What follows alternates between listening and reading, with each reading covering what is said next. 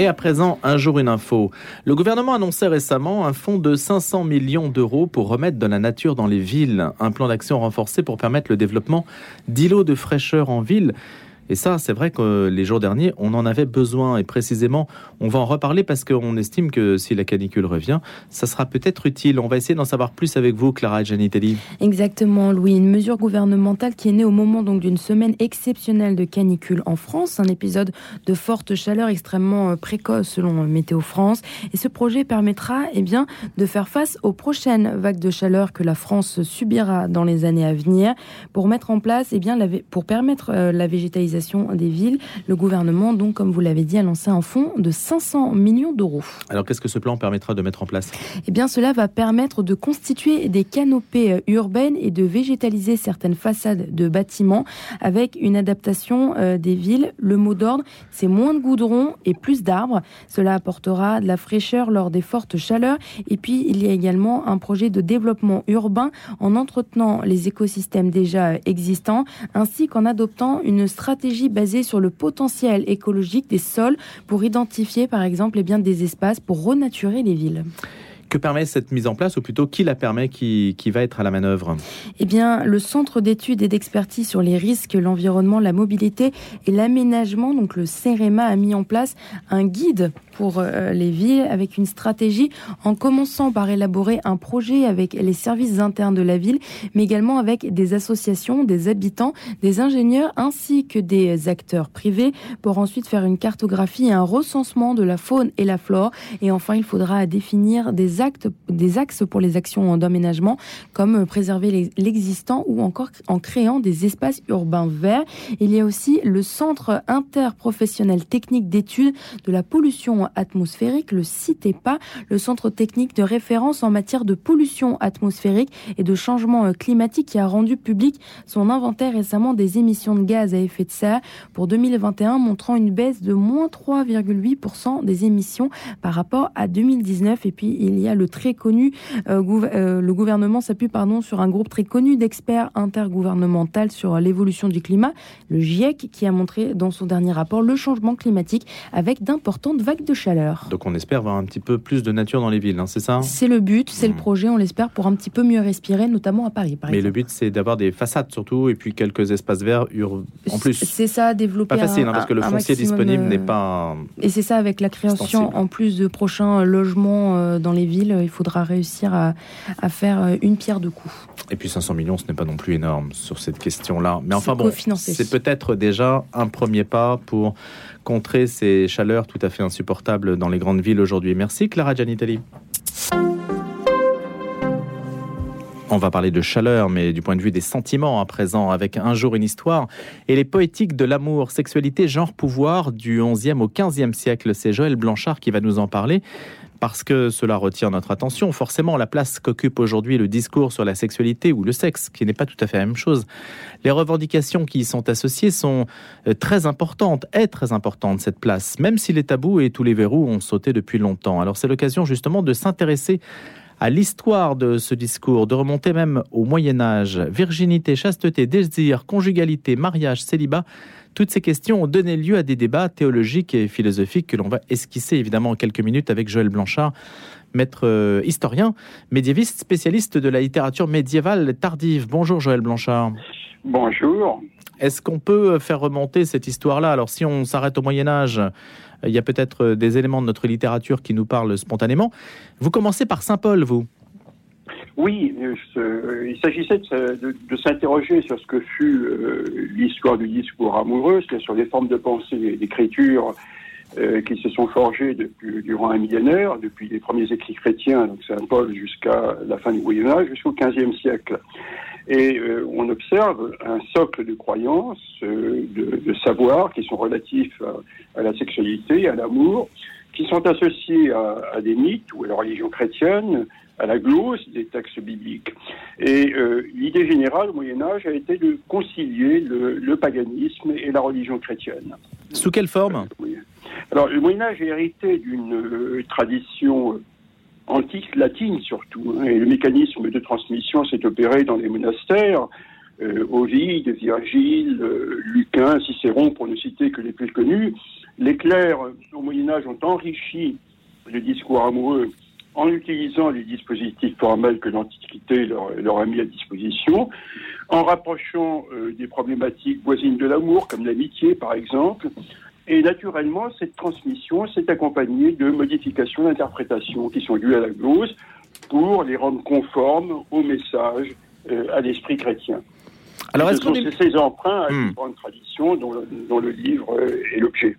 Est-ce que notre manière de concevoir aujourd'hui ces questions-là, le discours amoureux, est-ce qu'il y a encore un discours amoureux aujourd'hui? Il y a des points communs avec des époques antérieures lointaines comme celle-ci.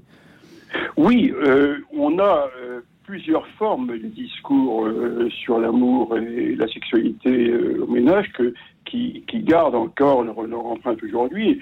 Bon, il est impossible, par exemple, de, faire l'impasse sur les sources médicales du discours amoureux, hein, les, conseils, les médications qui sont souvent en rupture avec la morale religieuse.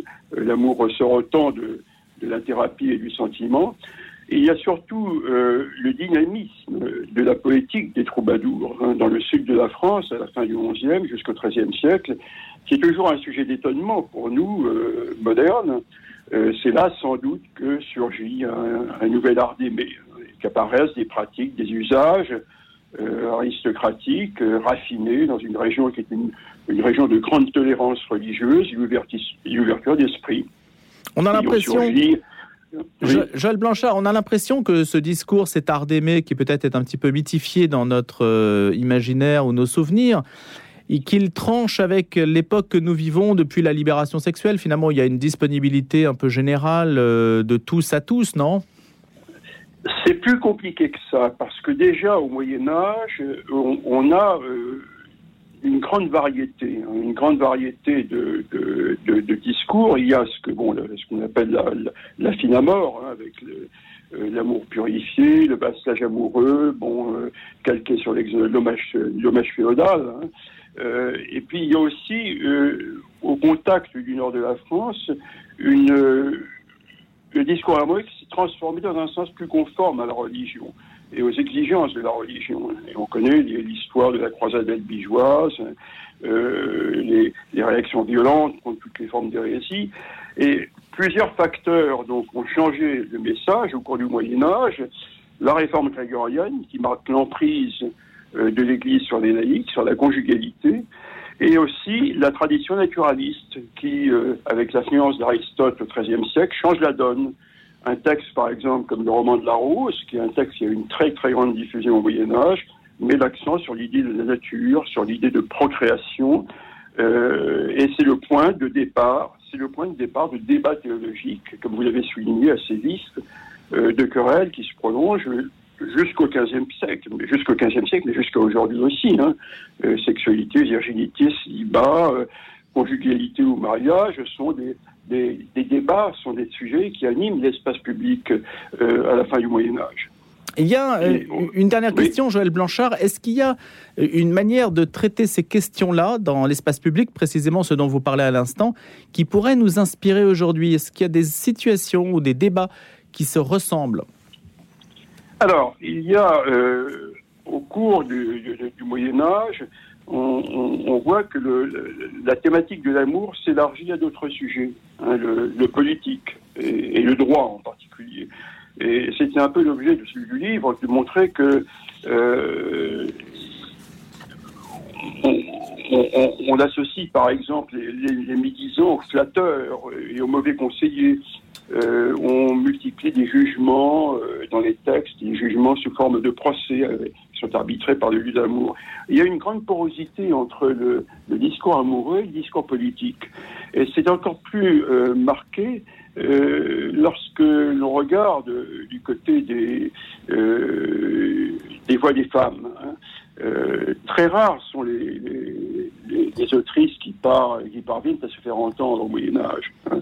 Euh, on a l'exemple, par contre, d'une intellectuelle engagée qui associe son métier, son métier d'écrivain à son statut de femme. Ça, c'est vraiment euh, un exemple, un exemple hmm. majeur d'un tournant hein, à la fin du Moyen Âge. que c'est entré dans le champ littéraire et politique de, femmes. Mais c'est quand même très rare. Hein. C'est quand même néanmoins l'exemple de, Christine de Pizan. Christine de Pizan. de ce point de vue-là, était très remarquable. Mais ce qu'il faut remarquer encore, c'est que l'amour courtois exerce une grande fascination à la fin du. L'amour courtois n'a pas disparu. Et euh, chez les mystiques, par exemple, les mystiques euh, utilisent des mots qui sont ceux de la fine mort pour parler de, dévotion religieuse, euh, de l'amour divin. Donc on a une, grande richesse, une grande diversité. Il faudrait peut-être terminer sur ce point, c'est que euh, il n'y a pas d'amour courtois sans misogynie. Hein. Euh, c'est comme les deux côtés, l'avers et le revers d'une même médaille. Hein. dans le temps où on écrit des romans, euh, Tristan et Iseult, ces romans de chevalerie, les fabliaux, donne une, une, autre image, une image dégradée de la femme. Hein. Euh, il y a ces, ces, ces, effets de contraste euh, qui sont très frappants euh, au Moyen Âge. Merci qui beaucoup. illustre la, la grande richesse de ce, de ce discours amoureux. Et justement, un discours que vous étudiez dans Poétique de l'amour, sexualité, genre, pouvoir, 11e, 15e siècle, aux éditions Passé Composé. Joël Blanchard, universitaire, notre invité ce matin d'un jour, une histoire. La question du jour. Les discours, il y en aura forcément à l'Assemblée et cela s'apprête à être quelque peu sportif vu la nouvelle configuration du Palais Bourbon. On va en parler avec Arnaud Benedetti, Xavier de Bonaventure.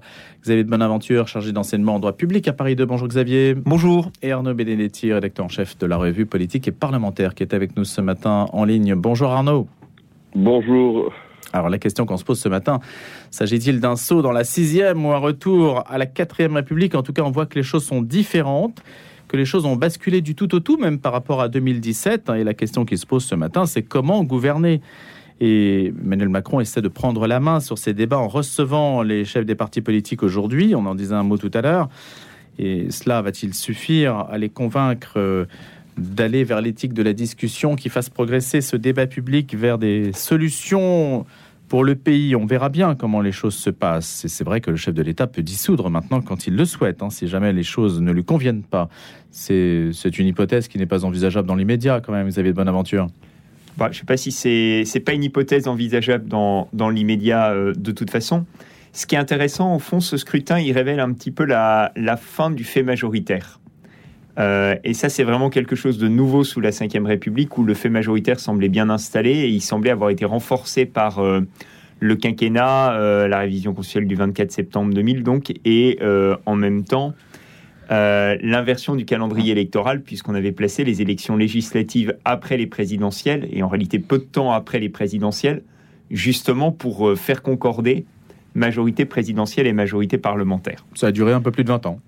Ça a duré euh, un peu plus de 20 ans, mais en réalité beaucoup plus, parce qu'on peut considérer que le fait majoritaire, il commence à s'installer en 1962 avec les événements de 62 et euh, l'adoption euh, par référendum de l'élection du président suffrage universel direct. Il est renforcé par le mode de scrutin et notamment par ce fameux scrutin majoritaire. Là, ce qui se passe, c'est qu'on assiste au fond à une composition parlementaire qui serait très proche de celle qu'on aurait dans l'hypothèse d'un scrutin proportionnel, alors même que c'est le scrutin majoritaire qui a permis. C'est ça un peu la surprise. Euh, voilà, c'est ça un peu la surprise, c'est qu'on a au fond un, un parlement, on pourrait parler de parlement minoritaire, pour utiliser le, le- le terme anglais de hung parliament.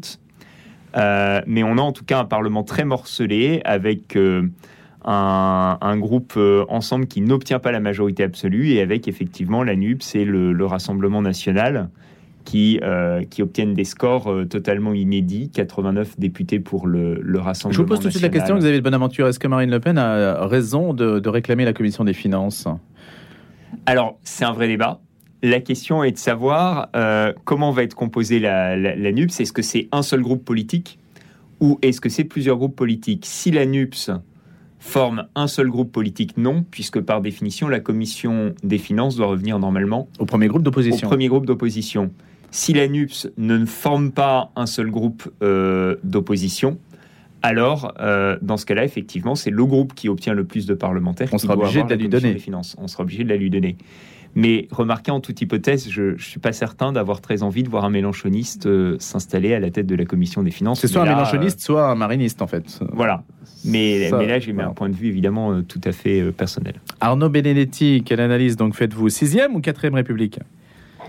En tout cas, on est dans une situation totalement inédite sous la Ve République. Ce n'est pas la première fois, bien évidemment, qui- que le Parlement euh, dispose d'une majorité relative. C'était le cas, il faut s'en souvenir, en 1988, sauf que cette fois-ci, cette majorité est très relative, très relative.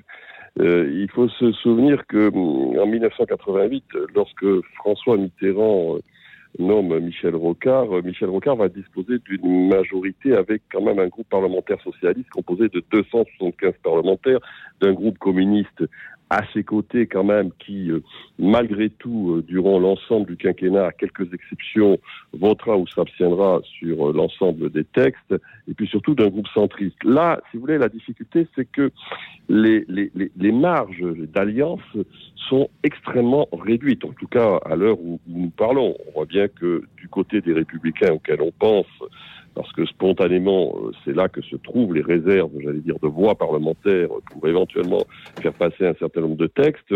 On est dans une situation où on réaffirme, Christian Jacob l'a encore dit hier, son opposition euh, au gouvernement, même si, même s'il y a une petite nuance où on considère que finalement on, on, on, on gérera cette situation hmm. au cas par cas. En fait, Arnaud, je vous pose la, la question est-ce qu'on ne dramatise pas un peu C'est-à-dire, Christian Jacob fait monter les enchères aujourd'hui. Est-ce que finalement, dans trois mois, euh, ou peut-être même moins, euh, il n'y aura, il n'y aura pas, il y aura pas deux tiers des députés LR qui voteront avec Emmanuel Macron, ce qui est, ce qui non, est, mais la cas, réalité, résoudrait le problème. La réalité, c'est la réalité, c'est que ça sera compliqué parce que d'abord, la logique parlementaire n'explique pas la logique n'épuise pas toute la logique politique du pays. Je m'explique, c'est-à-dire qu'on sait très bien que le pays, qu'on le veuille ou non, est un pays qui est profondément fracturé, qui est profondément divisé. Alors c'est vrai que il y a un avantage avec cette composition parlementaire, c'est que, et ça a été d'ailleurs souligné par nombre d'observateurs, c'est que peut-être pour la première fois depuis très longtemps, le Parlement reflète en tout cas dans ses grandes parties euh, ce qu'est la réalité politique du pays. D'ailleurs, de ce point de vue, l'élection législative dit beaucoup plus sur la réalité politique du pays que l'élection présidentielle qui a eu un côté indéniablement artificiel. Là, en l'occurrence, euh, les grands courants politiques de notre société sont représentés, qui plus est avec un mode de scrutin qui n'était pas favorable d'une certaine manière à cette représentation. Donc ça, c'est un côté, c'est le côté positif. Sur le fond, on sait très bien que la situation économique qui s'annonce est une situation économique extrêmement complexe, que la situation sociale le sera tout autant, que euh, la guerre à nos portes en Ukraine euh, crée euh, des tensions inévitables sur le plan Mm. économique et sur le plan social. Donc, euh, ça sera quand même, un, un- un- un- des- j'allais dire, une conjoncture très complexe. Alors, il y a un côté quand même positif. Très rapidement, Arnaud. Mm. Oui, très rapidement. C'est que, en effet, ça va peut-être obliger les acteurs politiques à finalement rentrer dans une culture du compromis qui euh, n'est pas véritablement, euh, c'est le moins qu'on puisse dire, la culture politique française, notamment sous la Ve République. Donc, on verra bien à l'usage. Voilà, précisément, on verra à l'usage. euh, Xavier de Bonaventure aussi, c'est peut-être une révolution euh, conceptuelle qui s'annonce. Très- une révolution conceptuelle, je sais pas, très rapidement, moi je vois deux points positifs. D'abord, premier point, le Parlement va reprendre son rôle de contrôle, parce que cette fois-ci, l'absence de majorité absolue va donner la possibilité au Parlement d'exprimer une opposition et d'exercer vraiment une Ça, fonction de contrôle sur l'action du gouvernement, ce qui est essentiel. Deuxième point, ça va être intéressant de voir avec qui Macron gouverne. Ça, c'est encore un gros point d'interrogation. Merci beaucoup à tous les deux, Arnaud Benedetti et Xavier de Bonaventure, d'avoir été les invités de la question du jour.